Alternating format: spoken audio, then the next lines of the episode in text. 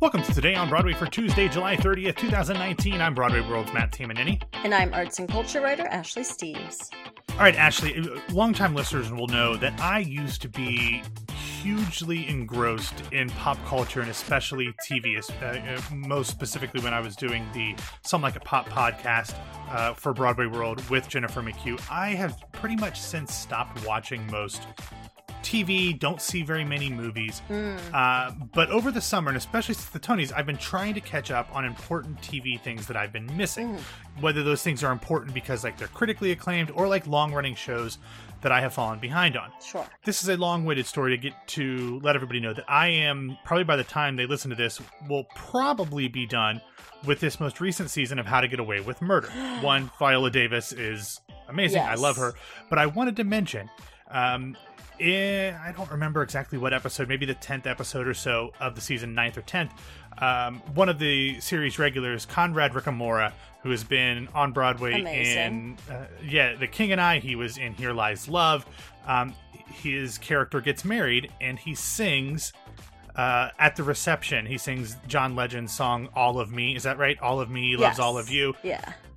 I, I, this show is getting into its sixth and final season. If we don't get Conrad Ricamora back on Broadway as soon as that is over, yes, I'm going to be very, very please. sad. Uh, he did Soft Power, uh, right? Uh, out okay. in um, wherever it was in, in California. So I'm hoping that when it comes to the public, he'll still be involved. And I think that's correct. I think I that think was the show right, he did yeah. recently. So he's great. I love him. Uh, the show is pure ridiculousness, but I Absolutely. but I love it. Oh yeah, we're going to talk more about soap operas here in a little bit. Oh, but I love. How can you not love Viola Davis? So Seriously. uh, it's always good. So I like that you're coming in with like this six month late take. well, yeah, the show, the, sh- the the season is over. Yeah. uh, long been over. But I've got literally a, a list. yeah, I've got a list of probably twenty shows that I have to catch. Maybe Same, more. It looks like same. it's more, and some of them are multiple seasons, and uh, it's it's ridiculous. But I I've watched the first four seasons, so I figure I have to watch this. one. See, there you go. You get there in the end. Yeah, absolutely. Slow and steady wins the race.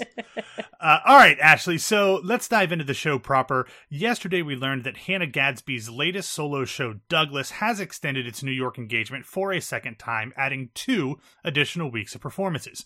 Douglas will now run through September 7th at the Daryl Roth Theater, and coming off of the reviews that the show got uh, over the weekend, that seems wise. So let's dive into those, Ashley. First up, Jesse Green made the show a New York Times critic's pick. In his review, he quotes Gadsby from the show, saying, quote, I believe it is those expectations that are falling short of my humanity. Now back to Green writing. The usual the the unusual brilliance of Douglas is in its long game strategy to prove this. Making expectations both her subject and method, Miss Gadsby begins by telling us everything she will be doing in the 95 minute set and exactly what effects she intends to achieve. When she later collects double on the gambit, scoring for both her laughs and her prediction of them, you are struck by the daring that went into setting such a high bar. And you believe, as she suggests, that her ability to think through and execute such a plan is proof of a mind that is beautiful, not defective. That is a reference to the fact that Gadsby talks about the fact that she was diagnosed as autistic. Uh, so that's kind of circling back to that. Hilton Als from the New Yorker said, quote, the 41 year old Tasmanian monologuist, that is not a phrase that I say very often, uh, addresses many things in her work, among them violence against women, men and golf, art history, her lesbianism, and her difference in the world. As she did in her popular 2018 Netflix special Nanette, Gadsby strives to deliver a monologue that's not a string of self deprecating jokes, like some of her earlier work, which she now views as a symptom of her self loathing and evidence of women's tendency to marginalize themselves in order to not disturb the status quo. I was touched by this sentiment in Nanette, and I wondered as I watched how Gadsby would use that kind of directness to strengthen the stories she told, since she is essentially a storyteller, someone who uses characters and situations to illustrate her ethos and thus, perhaps, connect more deeply with the audience. But that's not Gadsby's goal, not entirely. And finally, Trish Bendix from Time said, quote, The runaway success of Nanette looms large over Douglas. Early on, she jokes that she might have, quote, budgeted her trauma better if she'd known that the show would be such a success. She works through more recent trauma here, drawing upon a relationship that ended shortly after she was diagnosed with autism. She digs in even deeper to the way she's been treated by men as a queer and masculine of center woman in so doing, she makes a compelling case that we should consider the source of just about everything, how things are defined, and by whom. Even the show's title gets at this. Gadsby says at the beginning that it's named after her dog, but as she digs deeper into the philosophy of the naming of things, it becomes clear that the title works on multiple levels. Hmm. Now, Ashley, um, I am not surprised in the least that this got fantastic reviews, uh, and I'm only hoping that since the even with this uh, two week extension and a subsequent U.S. Uh, national tour that has already happened, um, that tickets are hard to get. But I'm Mhm. hoping that they also capture this. I'm sure that Netflix already has plans uh, Oh, yeah. to bring this one to the streaming service. But are you going to be able to see it while it's in New York? I hope so. I, I like the rest of the general population was just knocked out by Nanette. I think we overuse the word brave in art, but it really is and so down to the bone. And I think we're increasingly at a period in comedy where we want things that are more poignant and reflective. I think it's really interesting to have a comedy show with a longer run where you know you usually expect shorter runs, though obviously off Broadway runs are typically shorter than Broadway runs anyway. I'm happy more people are getting the chance to see her in person, hopefully myself included.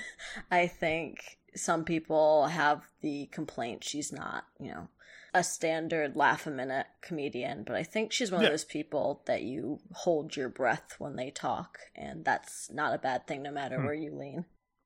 Yeah, and and I don't think that someone has to be a stand up to be funny. No, and I yeah. think Hilton Als called her a monologuist or or monologue. I don't know. I'm can't read today. but uh, I think that's there's uh, you know I, you see a lot of people that are considered storytellers at like fringe festivals and stuff, and I think some the, some of the things that I've found the most impactful have been those one person shows that are not really narrative. But they're kind of storytelling, and they walk the line of that, and that's not necessarily Yes. what she does. But it, it's it's not completely dissimilar either. So uh, I'm excited that this had such great reviews, and I'm looking forward to hopefully seeing it on Netflix uh, somewhat fairly soon. Cosign. All right, up next, Ashley. Yesterday, the Shubert organization announced that they have begun Telecharge Assured, a new platform designed to facilitate fair access to individual ticket buyers when seats go on sale to the general public. They launched the platform with the sale of Hamilton's run in Philadelphia earlier this month.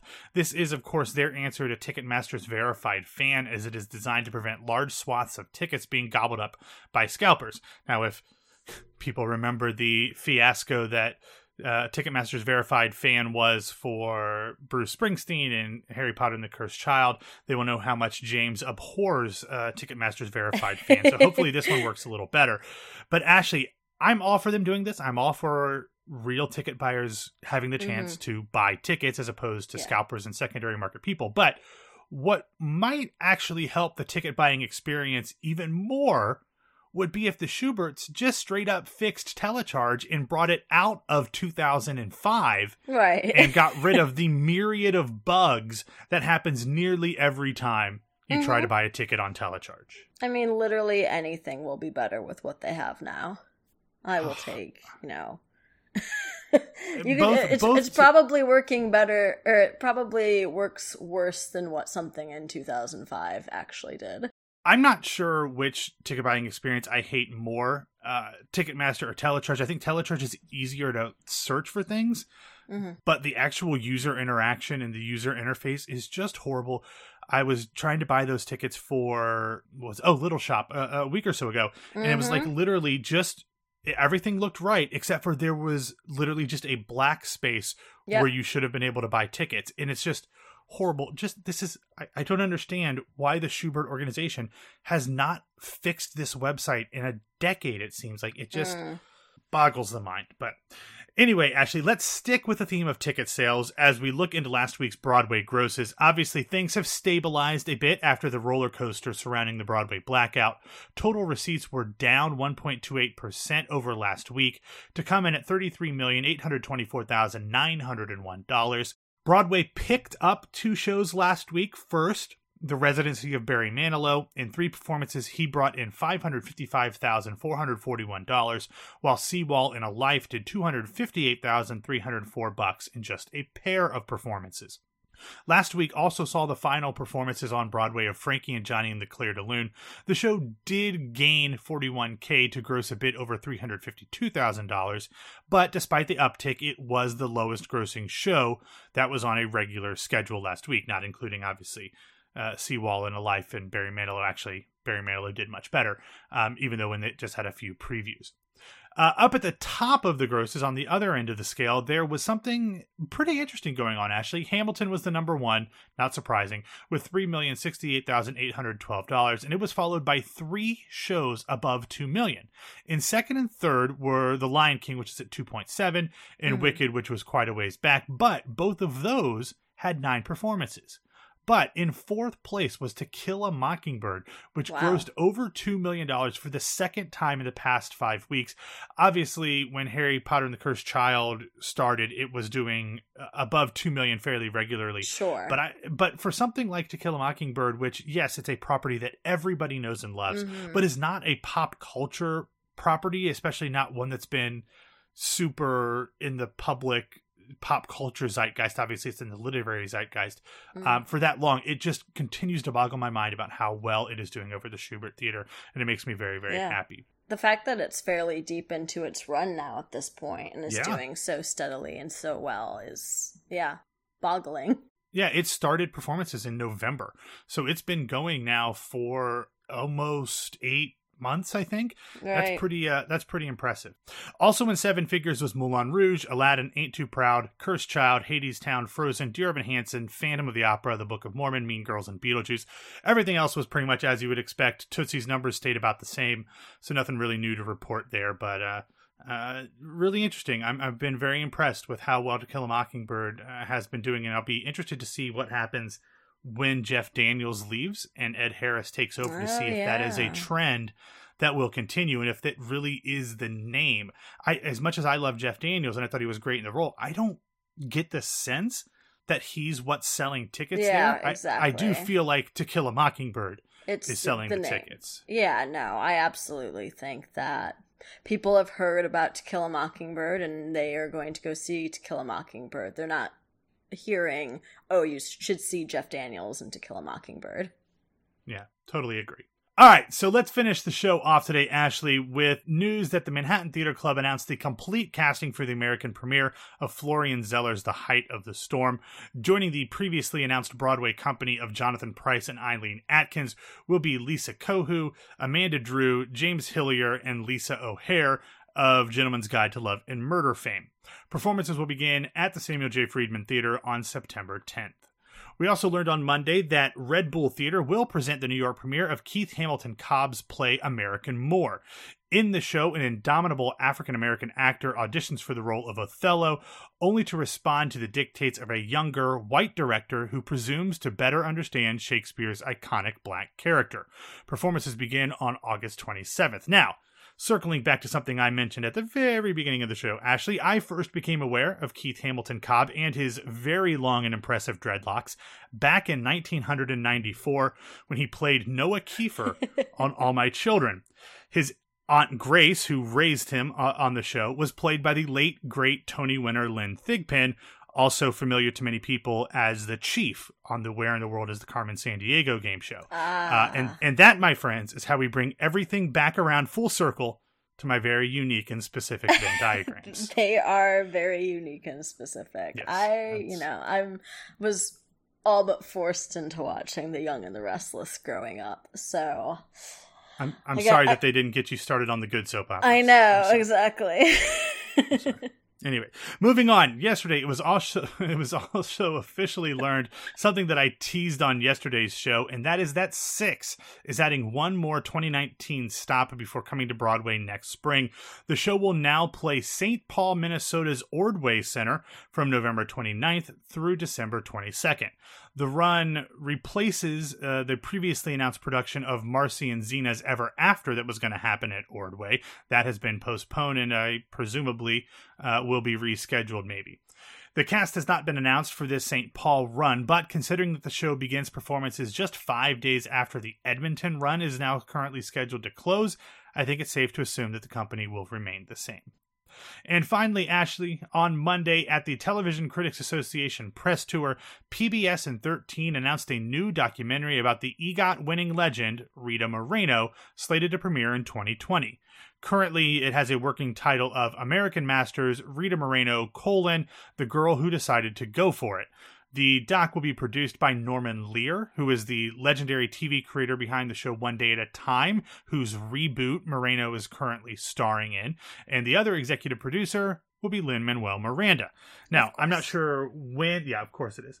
Um, I'm not sure when in 2020 this is going to drop, Ashley, but between mm-hmm. this, the revitalized miracle fourth season of One Day at a Time, Yay. and the new West Side Story film, this is going to be a very good year for Rita Moreno, who will turn 88 at the end wow. of 2020. I feel like every year is a good year for Rita Moreno. Yeah, but I mean, like she's this is uh, as much in the public eye as she's been in in quite a while, and I think that is very, very well deserved. I feel like the best two people to are producing this between Lear and Miranda. And if you haven't seen yeah. One Day at a Time, please watch it. It's amazing. Yeah, and I co-sign the fact that um, uh, Justina Machado, who is the lead yes. in One Day at a Time, and Rita Moreno have recurring characters on uh, Jane the Virgin. Uh, Justina yes. Machado has a much more involved performance. Right. Uh, she longer run. Rita Moreno's only appeared in a couple episodes as uh, as one of Jane's grandmothers, but um, and very sad. Wednesday night is the series finale of Jane the Virgin. Is it really? It. I'm it two is. weeks behind. Oh no. Oh, catch up, catch up. Oh no, catch up. I'm gonna. A lot happens it. in these last two weeks. A lot oh, happens. I'm gonna miss it. Yeah. So anyway, all right. Thanks. That's all we've got. Thanks for listening to Today on Broadway. Follow us on Facebook and Twitter at Broadway Radio, and you can find me on Twitter and Instagram at BWW Matt. Ashley, where can people find you? You can find me on Twitter and Instagram at No This Is Ashley. All right. If you have a second, as you're preparing yourself mentally and emotionally for the series finale of Jane the Virgin, head over to iTunes. Apple Podcasts, Google Play, Stitcher, iHeartRadio, the American Armed Forces Network, wherever you hear yeah. us, and leave us a rating and a review. We would appreciate it. Have a great Tuesday, everybody, and we'll be back to talk to you on Wednesday.